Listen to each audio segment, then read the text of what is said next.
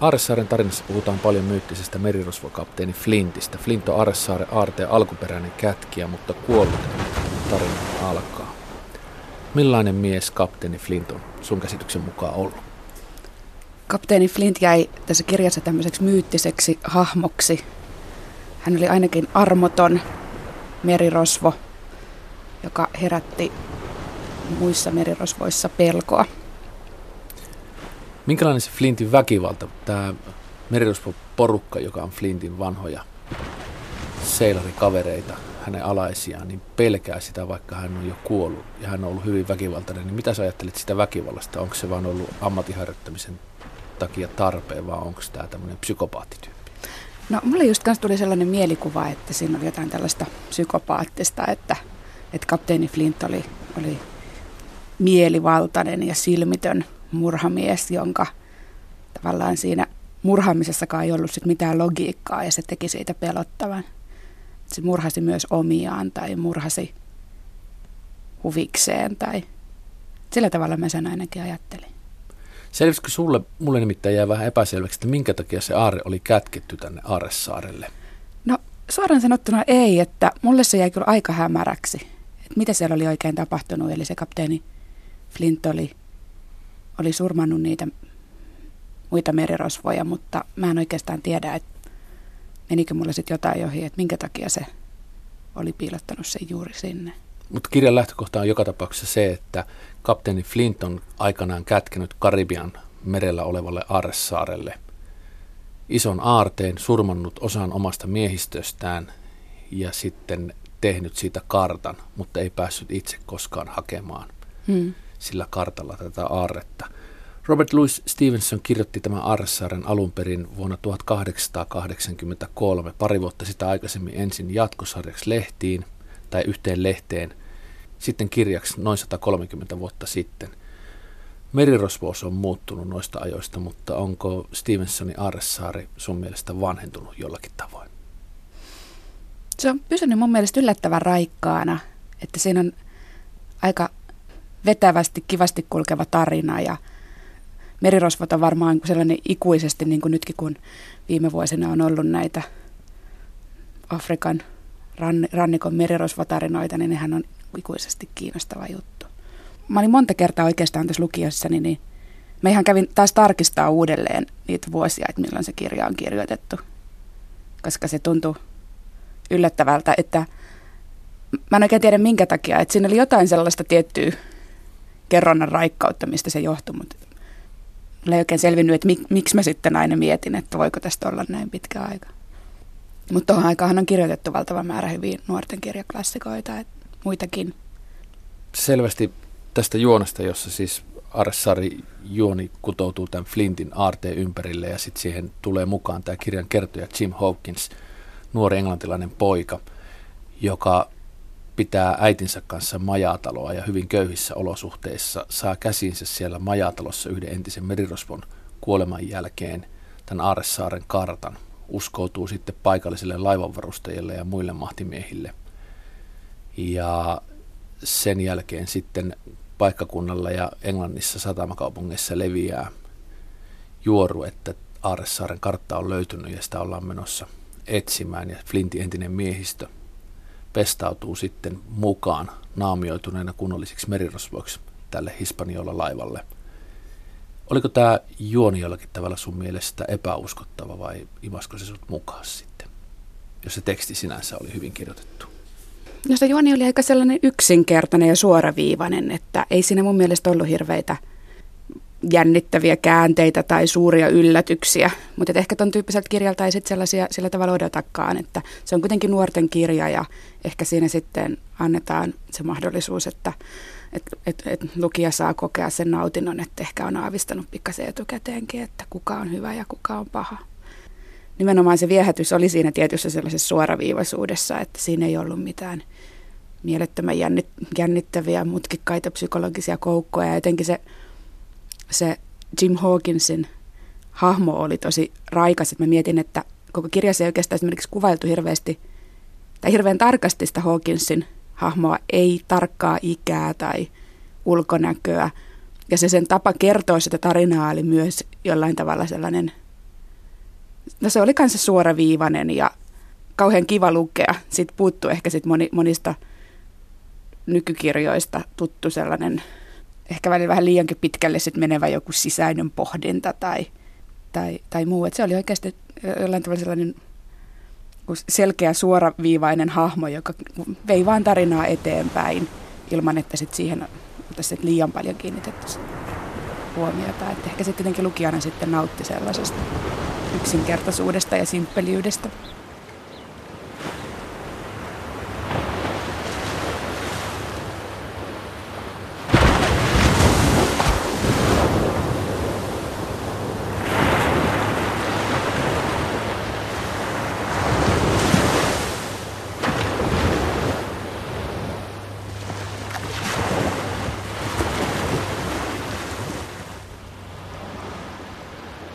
Mulle tuli Arsarta lukiessa mieleen näyttelijä Johnny Depp ja hänen Pirates of Caribbean hahmo. Ja mä ajattelin, että kyllä Johnny Depp on ennen tätä Pirates of Caribbean elokuvien tekemistä lukenut Aaressaaren ja moneen kertaan ja hyvin huolella.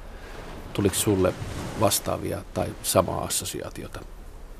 No mä mietin jonkin verran sitä, mutta mä oon, siitä on kyllä aika pitkä aika, kun mä oon nähnyt, nähnyt nämä, tämän ensimmäisen osan näistä Johnny Deppin leffoista, että en mä ehkä, en mä ehkä ihan suoraan sitä siihen liittänyt, mutta Miltä, miten sä itse ajattelit? Että? Mä ajattelin, että Johnny Depp on lukenut, että näin tehdään merirosvokapteeni, tällaisia, tällaisia asioita sen täytyy osata, tämän, tämän, tämän tyyppinen se on, näin se kohtelee miehistöään, tällä tavalla se voi olla julma, mutta samalla se voi olla myös terävän hauska, ja sen valta on tämän tyyppistä, että se voi olla muiden mielestä mielivaltaa ja silti se on uskottavaa, koska hän on merirosvokapteeni. Niin aivan. Ja siis mä jostain luin siitä, että miten se Stevenson oli luonut sen John Silverin hahmon.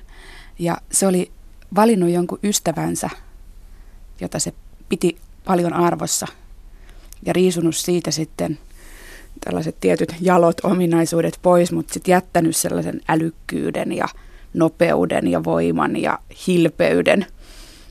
Se oli hauskaa, että siinä oli paljon älyttömän hyviä ominaisuuksia ja se oli, se oli ristiriitainen ja sitten se kykeni, sen mielialathan kanssa vaihteli valtavan nopeasti ja se pystyi manipuloimaan muita ihmisiä. Ei ole ihme, että tämän kirjan alkuperäinen nimi on ollut Laiva Kokki. Pääroolissa tässä sit ei välttämättä olekaan ihan tämä nuori Jim Hawkins, vaan se kiinnostavin hahmo on sitten ihan muu. Tämä John Silver, josta sä puhuit, on yksijalkainen kaveri ja on tämän kapteeni Flintin entinen perämies muistaakseni, jos, jos oikein, oikein muistan. Näetkö sä niitä syitä, kun hän on kuitenkin tämmöinen järkikaveri, että minkä takia hänestä on tullut merirosvo mies, joka tekee henkensä kaupalla työtä, kun hän on kuitenkin fiksu? No ehkä hänessä oli just samalla tavalla sit jotain tällaista täydellistä tunteettomuutta ja oman edun tavoittelua ja Niinku kyvyttömyyttä minkäänlaiseen empatiaan. Että kyllähän kuitenkin niin kuin hänen hyvätkin tekonsa sitten kuitenkin oli jollain tavalla aina yhteydessä hänen omaa etuunsa. Hän saattoi olla imarteleva ja ystävällinen ja hyvän tuulinen ja mateleva, mutta aina vain silloin, kun siitä oli jonkinlaista hyötyä hänelle itselleen. Hän kehuskeli muille merirosvokavereille, että te olette tyhmiä, kun te olette pistänyt kaikki rahanne menemään toisin kuin minä, mm. joka olen tallettanut ne pankkeihin ja huolehtinut tulevaisuudesta – ja sitten tämä John Silver on sellainen kaveri kanssa, että kun se joutuu alakynteen, niin se on heti valmis kompromisseihin, mm. kaupantekoon. Sille ja myöskään sille toiselle merirosvolle, joka taistelee tämän Jim Hawkinsin kanssa ja sitten häviää tämä Morgan ja. siellä loppupuolella, niin väkivalta ei ole mikään itseisarvo, vaan ainoastaan kyky saavuttaa päämäärä. Aivan. Yllättikö sinua se, että ne on niin käytännönläheisiä kavereita tässä tekstissä, että vain raha on se, jonka perässä tässä ollaan ja väkivalta on ainoastaan keino ja viimeinen keino saavuttaa se. No Nämä on niin kuin liikemiehiä tietyllä tavalla. No joo, ja se, sitäkin kuvattiin aika huolettomasti sitä tappamista siinä kirjassa, ilman että se nyt olisi nimenomaan millään tavalla ollut, tai väkivallalla ei tavallaan mässäyty lainkaan. Et se, se teki, sitä mä myös mietin tuossa lukiessani, että väkivalta ei tuossa kirjassa sitten kuitenkaan ollut jotenkin niin kuin mikään viihdyttämisen keino. Et se oli aika yksinkertaista tuli, ongelmia tuli eteen ja sitten oli tapettava joku tieltä. Ja sitten kun niitä kuolee, niin jakajia on vähemmän, joilla osuus siitä jaettavasta aarteesta on suurempi. Se on periaatteessa myös kaikkien etumatkan varrella, että joku edes kuolee. Niin, niin. ja sitten siinähän myös laske, laskeskeltiin. Mä jossain vaiheessa siinä kirjassa kiinnitin huomioon, että siinä oli jossain kohdassa oikein alaviitekin, että jossain generiksen sitten mainittiin, että kuinka monta oli kummallakin puolella siis enää siinä vaiheessa jäljellä. Se oli tällaista matematiikkaa. Osaako ylioppilasidenen päätoimittaja Veera Lomaho sanoa, kuinka kaukana tämä John Silverin hahmo esimerkiksi Yhdysvaltain tavasta harjoittaa ulkopolitiikkaa, jos se väkivalta on vasta tavoitteen saavuttamisen kannalta sitten se viimeinen keino, että siihen asti neuvotellaan ja kiristetään? Niin, tavallaan siinä oli sit myös idealismia sit näiden toisten puolelta, että et, että et, et hyvät ihan samalla tavalla ikään kuin turvautui samantyyppisiin keinoihin, mutta että, että sit heillä oli, he olivat kunnianmiehiä, jotka tekivät, tappoivat vaan pakosta ja että he eivät missään vaiheessa edes sitten tarjonneet tälle vastapuolelle mitään muuta kuin tavallaan lakien mukaista toimintaa, että lupasivat viedä heidät rangaistavaksi maihin tai eivät tavallaan luvanneet mitään muuta kuin mahdollisen hirttämisen. Että he ei niin kuin, tavallaan lähtenyt sit mihinkään tällaiseen laittomaan kaupankäyntiin, että he noudattivat tiukasti tällaista niin kuin, lakia ja kunniaa, kun taas sitten pahojen puolella ei noudatettu, että olihan siinä myös tällaista, tällaista niin kuin idealismiin ja sopimuksiin ja lakiin perustuvaa ajattelua myös.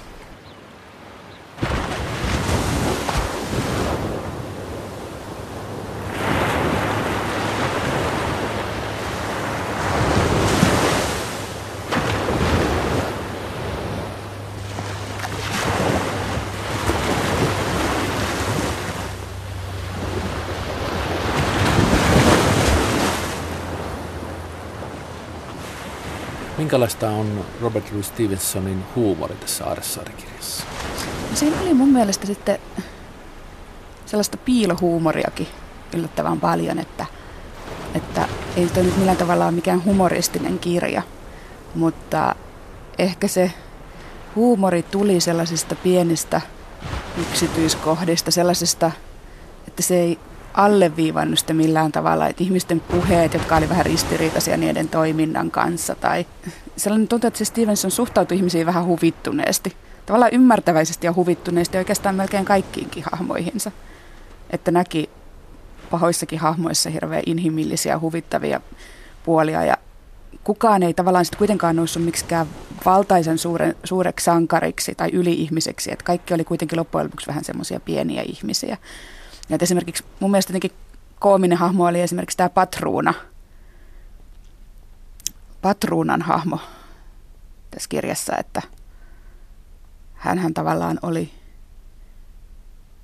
aika sinisilmäinen ja heikkokin, tai niin mä ymmärsin, että vaikka, vaikka näistä hahmoista ei nyt sillä tavalla kauhean tarkasti maalattu kuvia, niin mun, mun mielikuva oli sitten sellainen, sellainen hirveän hyvän tahtoinen sinisilmäinen ja vähän heikko. Ja sitten siitä niin kuin ainakin jossain kohdissa mä sitten löysin sitten ehkä sitä Stevensonin piilottamaa huumoria. Minkälainen hahmo tämä päähenkilö Jim Hawkins, nuori englantilainen poika, sun mielestä on? Hänhän vähän ajautuu tällaiseen tilanteeseen isojen miesten peliin, jossa on kysymys kuolemasta ja rahasta. Jim Hawkins on aika tyypillinen tällainen poikakirjahahmo hirveän neuvokas ja nokkela ja totta kai sitten joukon nuorin, nöyrä, välillä vähän tyhmän rohkea, mutta sitten kuitenkin, sitten kun lukijat tietenkin samastuu tähän kertojahahmoon, niin, niin se on tärkeää, että sitten hän kuitenkin aina onnistuu ja pelastaa ja tekee vähän, tekee sankaritekoja ikään kuin vahingossa tai hänestä ei missään vaiheessa, niin kuin hänen egonsa ei kauheasti korostu ja mua ja esimerkiksi itseäni, siis jos tässä nyt saa paljastaa ihan näitä loppuratkaisuja tästä kirjasta keskustellessa, niin sinne esimerkiksi paljastui, että minkä verran hän sit saa tästä kaikesta palkkiota tai mitä hän sillä tekee tai mitä hänen elämässään sitten myöhemmin tapahtuu. Poikien klassikkokirja ja Jolonen Aressaarikin on pidetään joskus yksinkertaisena ja jopa typerinä maailmankuvaltaan, niin mitäs mieltä sä oot tästä maailmankuvasta? Minkälainen maailma tässä on kyseessä? No en mä sanoisi, että tässä nyt olisi mitenkään yksinkertainen tai typerä. Siinä oli tavallaan taitavaa se, että, että siinä ei menty just kauhean syvälle niihin hahmoihin, mutta sitten kuitenkin aika pienillä viittauksilla niin osattiin, tai se oli niin kuin psykologisesti kuitenkin sitä aika taitavaa, että osattiin sitten tavallaan kertoa, että mistä, se, mistä ne ihmiset tuli tai miten ne maailmaan suhtautuu ja sellaisia erilaisia tapoja nähdä niin maailma ja puhuttiin ihmisten kasvatuksesta tai taustasta ja kaiken sellaisen merkityksestä, että olihan tässäkin nyt ihan selkeästi sitten hyvät ja pahat ja oli ne kunniamiehet ja kunniattomat miehet ja naisethan tästä sitten puuttu ihan tarkoituksella ihan kokonaan. Se oli muuten jännä, että just siitä puuttu ne, ne naiset, että, että aivan ainoa nainen oikeastaan oli sitten aivan alussa tämä Jim Hawkinsin äiti, mutta hän jäi sitten sinne kauan, kauas ennen kuin seikkailu alkoi. Että ehkä tavallaan kun kirjoitettu aikanaan tällaisille esipuberteettisille pojille, niin ehkä ne naishahmot olisi tuonut sit siihen sitten jotain sellaista niin mutkikkuutta, että sitten ne jätettiin sitten suosiolla pois. Ehkä naiset olisi häirinnyt sitten seikkailua liikaa. Tämä alkuasetelma on se, että saarelle on kätketty aarre. Ja sitä lähtee, aaretta lähtevät etsimään ihmiset, joilla menee hyvin. Mm. Laivanvarustaja, tohtori, kapteeni. Ja kyseessä on kuitenkin merirosvojen vääryydellä ja väkivallalla keräämät rahat. Mm. Mutta joka tapauksessa on merirosvojen ne rahat ja merirosvot yrittävät sitten voittaa tämän kilpajuoksun sinne aarteelle mm. mentäessä.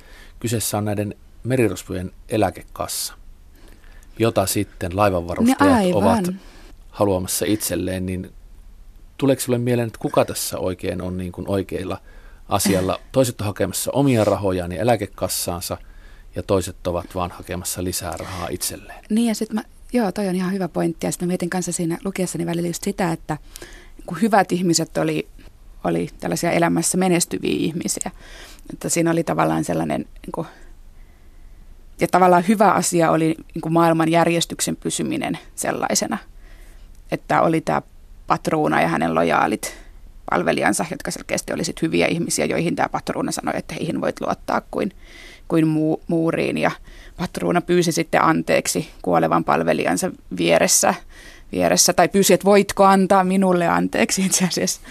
Mutta tavallaan se on niin kuin itse asiassa tosi hyvä pointti tästä maailmankuvasta, että, että siinä rikkaat ihmiset on, on hyviä, että he on saanut hyvän koulutuksen ja hyvän kasvatuksen ja heillä on kristilliset arvot ja, ja, ja ikään kuin, niin kuin sitten tulee sellainen mielikuva, että he olisivat ominaisuuksiensa ansiosta joko vauraita tai että vauraus sitten toisi mukanaan jonkinlaisen niin kuin hyvyyden ja kyvyn tehdä oikeita päätöksiä.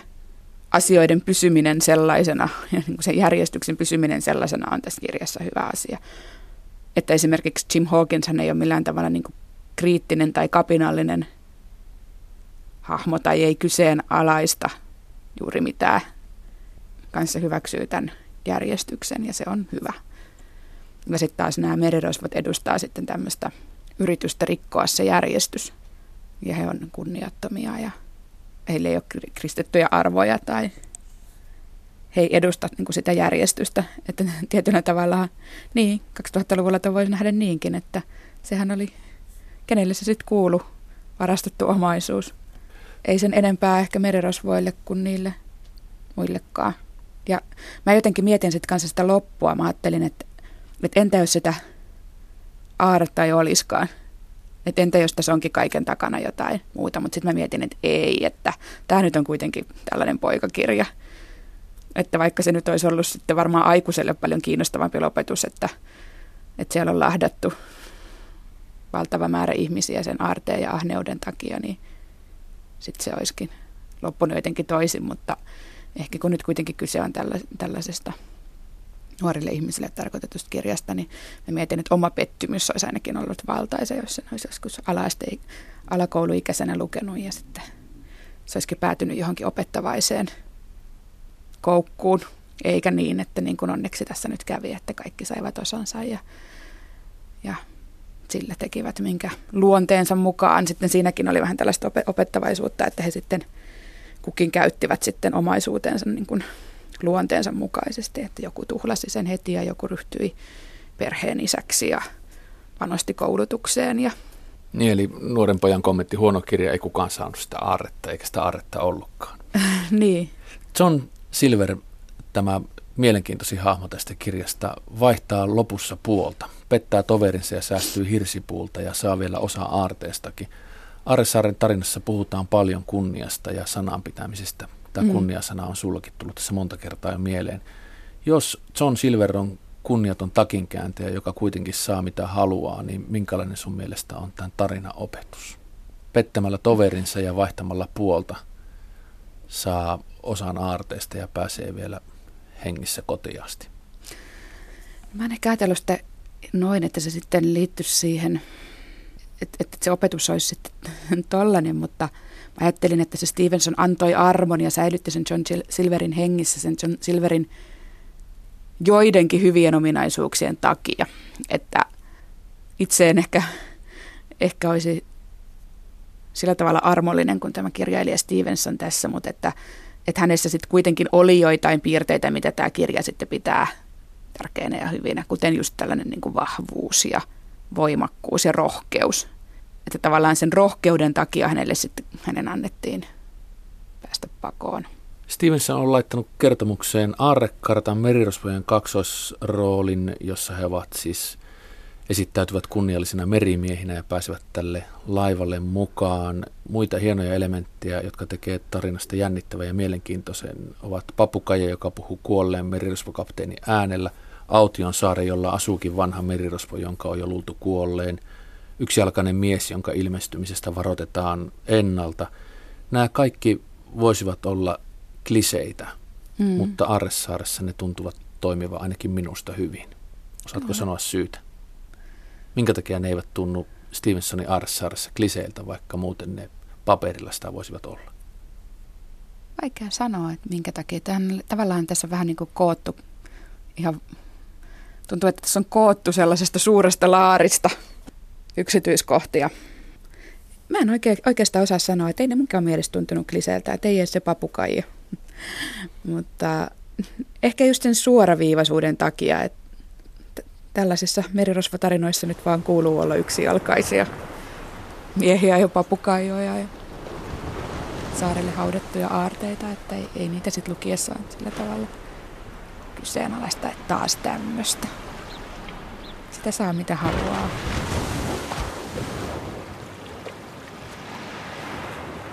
Arsarta sanottiin jossain kasvukertomukseksi. Köyhä nuori poika Jim Hawkins saa Englannissa käsinsä Arsaaren karta ja joutuu sen myötä Karibian merelle asti merirosvojen kanssa taisteluihin ja petoksiin mukaan. Jos kyseessä on kasvukertomus, niin onko Jim Hawkins se, joka tässä muuttuu ja kasvaa joksikin vai joku muu? John Silver ehkä ihmisenä vähän paranee. Niin. Mutta onko tämä sun mielestä ylipäätään kasvukertomus? Tavallaan joo, onhan siinä sellaisia kasvukertomuksen elementtejä. Siis varmasti niin kuin tällaiseen tarinaan kuuluu, niin Jim Hawkins siinä niin kuin miehistyy ja ottaa tavallaan oman paikkansa ja ottaa, siinä on se tilanteita, missä se joutuu ottamaan vastuuta, mutta että eihän siinä esimerkiksi hirveästi jäädä käsittelemään sitä, että se Jim Hawkinskin joutuu tekemään aika raakoja tekoja ja joutuu käsittelemään sitten niitä, että, että ei, ei, ei tässä nyt mun mielestä mitään valtavia kasvuharppauksia tapahdu, vaikka tässä onkin tällainen klassinen elementti, että ne nuori poika lähtee ja sitten tavallaan niin kuin lunastaa sitten jotenkin sen paikkansa siellä miesten joukossa omalla nokkeluudellaan ja rehellisyydellään ja rohkeudellaan ja suoraselkäisyydellään.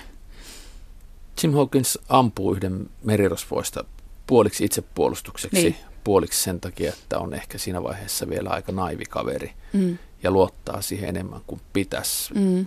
Luetaanko se sun mielestä tässä osaksi aikuiseksi tulemista, että tappaa toisen miehen? Niin mä mietin, että sitä ei sit hirveästi siinä käsitelty, että se ei, sitä ei jääty sitten pohtimaan tai muuta, mutta et kyllä se varmaankin luetaan, mutta et mulle ei sitten kuitenkaan, mä niin jäin siinä kohdassa sitten, kun se Jim Hawkins tappoi sen, niin mä jäin miettimään, että tarkoittaako tämä nyt tässä sitä, että, että haluatko tämä Stevenson sanoa, että se Hawkins luotti liikaa.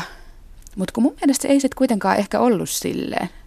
Et mun mielestä ne arvot sitten kuitenkin jotenkin jäi siinä arvokkaiksi, tai että tavallaan se, että siinä ei, mulle ei tullut sellaista oloa, että se niiden ehkä liikakin sit luottavaisuus, mikä muutaman kerran johti sit ongelmiin, että se opetus olisi ollut, että ne niiden teot olisi ollut tyhmiä tai liian just sinisilmäisiä. Että tämä ei ollut niin kuin sillä tavalla just esimerkiksi jotenkin psykologisesti mutkikas kirja, että se Jim Hawkins olisi joutunut tekemään jotain omia arvojensa vastasta. Että musta ehkä sitten sellaisessa perinteisessä, vähän syvemmässä kasvutarinassa sitten ihminen saattaa sitten kohdata jotain niin oman itsensä tavallaan ja joutuu kohtaamaan vaikka jotkut omat pimeät puolensa tai taistelemaan tavallaan, tavallaan itsensä kanssa siinä ja oman moraalinsa kanssa. Mutta tuossa kohdassa, missä Jim Hawkins tappoi sen merimiehen, niin sehän oli, se oli antanut sille sen mahdollisuuden, se oli toiminut oikein ja se ei halunnut, ja vasta silloin kun puukko lentää olkapäähän, niin sitten se melkein niin kuin selkäytimestä sitten niin kuin itsepuolustukseksi, että tappaa. Että se ei joudu siinä. Että siinä se on niin kuin täysin ymmärrettävää, että se tekee ja pistooleilla niin. vielä aika siististi, niin. ei puukolla tai miekalla. Niin, aivan nimenomaan. Niin, siinä on vielä sekin, että se etäännytetään tavallaan, että se puukko olisi niin kuin, se, se puukolla tappaminen olisi sitten jotenkin niin kuin merirosvomaista ja rahvaa omasta ja semmoista niin kuin liian fyysistä, että sitten se pistooli ampuminen on sitten jotenkin tässä niin kuin, tällainen niin kuin ikään kuin herrasmiesmäisempi tapa sitten ikään kuin tapaa tämä. Sitä voi ajatella, että onko se sitten sen kirjan heikkous vai vahvuus sitten, että se, että se ei näe niitä niiden tietyllä tavalla hirveän reiluja ja oikeudenmukaisia tekoja sitten kuitenkaan musta väärin tai typerinä tai että mä itsekin kyllä muutamassa kohdassa mietin, että miten toi nyt uskaltaa tuolla tavalla tehdä, että eihän tässä nyt ole mitään järkeä. Kohta tapahtuu jotain kurjaa, mutta... Olisitko tehnyt jossain vaiheessa toisin kuin Jim Hawkins, tämän tarinan kertoja ja tavallaan päähenkilö. Hän joutuu pohtimaan, että voiko pahaa ihmiseen luottaa, saako joskus valehdella oman edun vuoksi. Niin. Saako jonkun tappaa on yksi iso kysymys. Niin. Ja se, että pitääkö kaikki kertoa esimiehille, minkä tietää. Niin. Ja jos pitää pelastaa jonkun henki, eikä kaikkien henkeä voi pelastaa, niin kenen henki pitää pelastaa? Niin. Omaa vai jonkun muun tai niin. monenko ja millä hinnalla. Aivan. Olisitko tehnyt jotakin toisin kuin Jim? No ainakin mä olisin sitonut sen yhden luotsin kiinni. että sitä mä kummastelin moneen kertaan, että miksi Hawkins ei laita kahleisiin sitä luotsia. Että sit se oli kyllä aivan järjetöntä siinä olisi sitten säistynyt myös sen tavallaan niin kuin se sillä luottavaisuudella, ehkä sitä ei siinä käsitelty, että tietyllä tavalla sillä luottavaisuudellaan tappoi sen luot, tai tämän merirosvo, joka auttoi häntä sitten niin luotsina viemään tämän.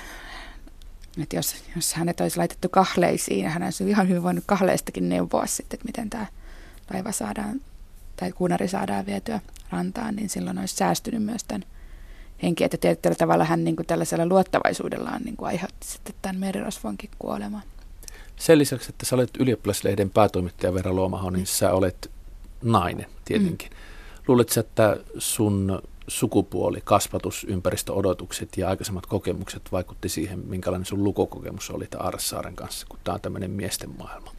No varmasti se vaikuttaa, ainahan se vaikuttaa, mutta, mutta mä just mietin, että – että tämän tyyppisiä seikkailukirjoja, niin niitä ei tuohon, noit, niin kuin, kun luki noita nuorten kirjojen klassikoita, niin tällaiset seikkailukirjat oli silloin niin kuin kirjoitettu pojille.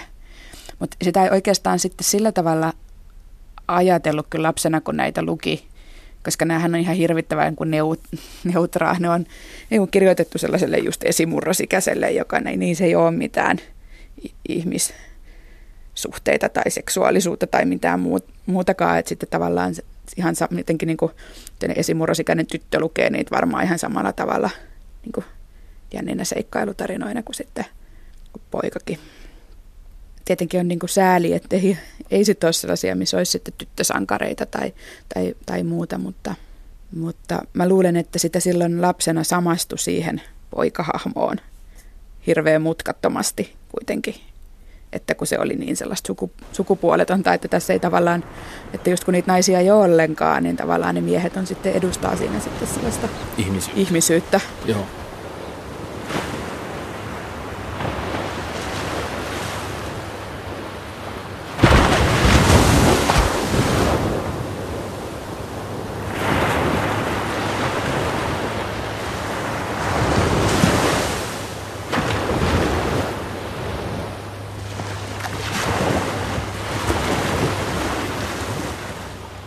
Mulle tuli kaipuu, vaikka tämä tapahtumapaikka on pääosin Karibian merellä, niin Oseanian saaristo, jossa en ole koskaan käynyt.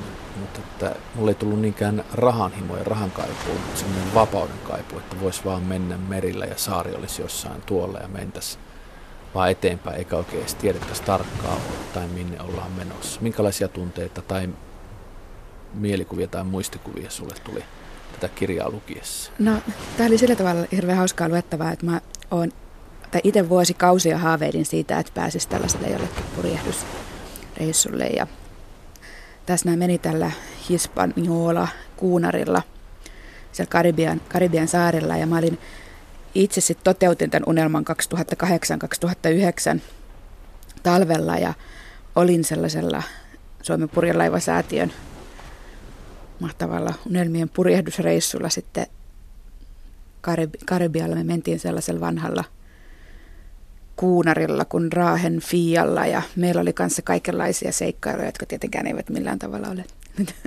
verrannollisia Aaresaaren seikkailuihin, mutta ihan sellaisia meidän kokoisia seikkailuja. Mä sitten itse luin varmaan senkin takia sit vähän varmaan tarkemmin kuin mitä sitten olisi joskus aikaisemmin lukenut, niin sitä oli kiinnostava lukea ihan sen kuunarin purjehdustakin tässä. Ja, ja kyllä se sitä aina vei välillä, muistat sitten sinne meidän, meidän Karibian purjehduskoulureissulle. Ja silloin me itse asiassa käytiinkin siellä, me käytiin paljon sitten kaikissa eri saarissa ja ne oli aikamoisia paratiisi saaria, koettiin kaikenlaisia myrskyjä ja muuta. Ja sitten me nähtiin myös sit paljon itse asiassa just niitä samoja paikkoja, missä, missä tota, näitä Johnny Deppin merirosvo-leffoja on kuvattu. Ja Jonne tämä Aaressaaren aarre myös Joo, on kätketty. Kyllä. Minkälaisia saaria ne oli? Minkälainen on tämä Aaressaaren aaressaari? No tämähän oli, me oltiin hirveän kauniilla saarilla.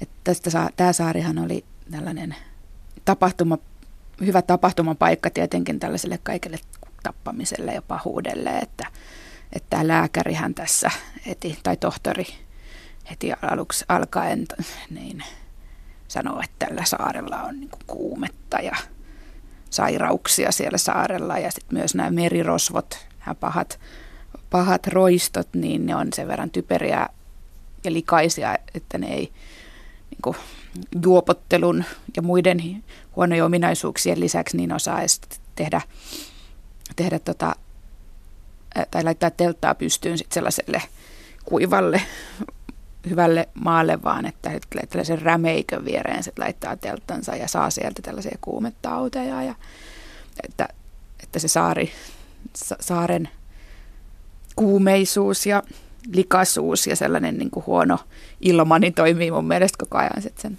niin kuin ihan hyvänä tällaisena taustana. Tämä ei ole varsinaisesti just mikään paratiisisaari tässä. Me kyllä käytiin sitten välillä aikamoisilla paratiisisaarilla siellä, jotka oli just sellaisia, mitä oli sitä aina kuvitellut, että mitä, millaiset Karibian saaret varmaan on. Tässä päällisin puoli on kysymys rahasta. Jotkut saavat sen rahaa ja jakavat aarteen. Tuntuuko susta, tuntuuko susta siltä kirjan lukiessa, kun se loppui, että heistä tuli jotenkin elämässä onnellisempia ja ehjimpiä sen jälkeen, kun he oli se aarteen saanut? Joo, tai että sitten se raha toimisi jonain sellaisena mahdollisuutena. Että, että kuten siinä oli, että niin kuin luonteensa mukaan sitten kaikki käyttivät sen. Että siinä ei sitten kauhean tarkasti kerrottu, että, että, että, että, että miten, mutta kyllä lukija sitten pystyi arvaamaan, että nämä vauraat, vauraat, hyvinvoivat ihmiset varmasti käyttivät sen vastuullisesti. Ja, mutta eihän siinä sitten hirveästi Kun mulle tuli nimittäin kuvasta. sellainen olo, että se ei kuitenkaan loppujen lopuksi ollut niin olennaista. Ei. Että olennaisempaa tässä on itse tämä seikkailu niin. ja se, että miten ne henkilösuhteet selvitetään ja kuka selviää hengissä. Niin. Ja miten se arvoitus niin, siitä niin. Flintin aarteesta ratkeaa. Niin aivan, että siellä sitten, niin se ei tavallaan sitten ollut enää mikään kliimaksi sitten se aarteen löytyminen. Että siellä oli, siellä se sitten oli se aarre, ei ollut mitään jännittävää koukkua, vaan siellä oli kultaa ja erilaisia eri maiden kolikoita, joita sitten niin kuin syleittäin vietiin sinne laivaa ja se sitten käytettiin maissa, miten käytettiin, mutta se on ihan totta, että se ei sitten ollut enää minkäänlainen kliimaksi siinä. se oli jonkinlainen niin kuin paha sai palkkansa ja hyvä sai palkkansa ja se aarre oli sitten se. Ja tärkeä asia oli se, että matka tehtiin ja niin. Flintin arvoitus selvitettiin. Kyllä. Jos sä saisit olla joku näistä kirjan hahmoista, niin kuka sä haluaisit olla? No tietenkin se Tim Hawkins. Olisihan se nyt kiva olla se nokkela nuori seikkailija. Totta kai.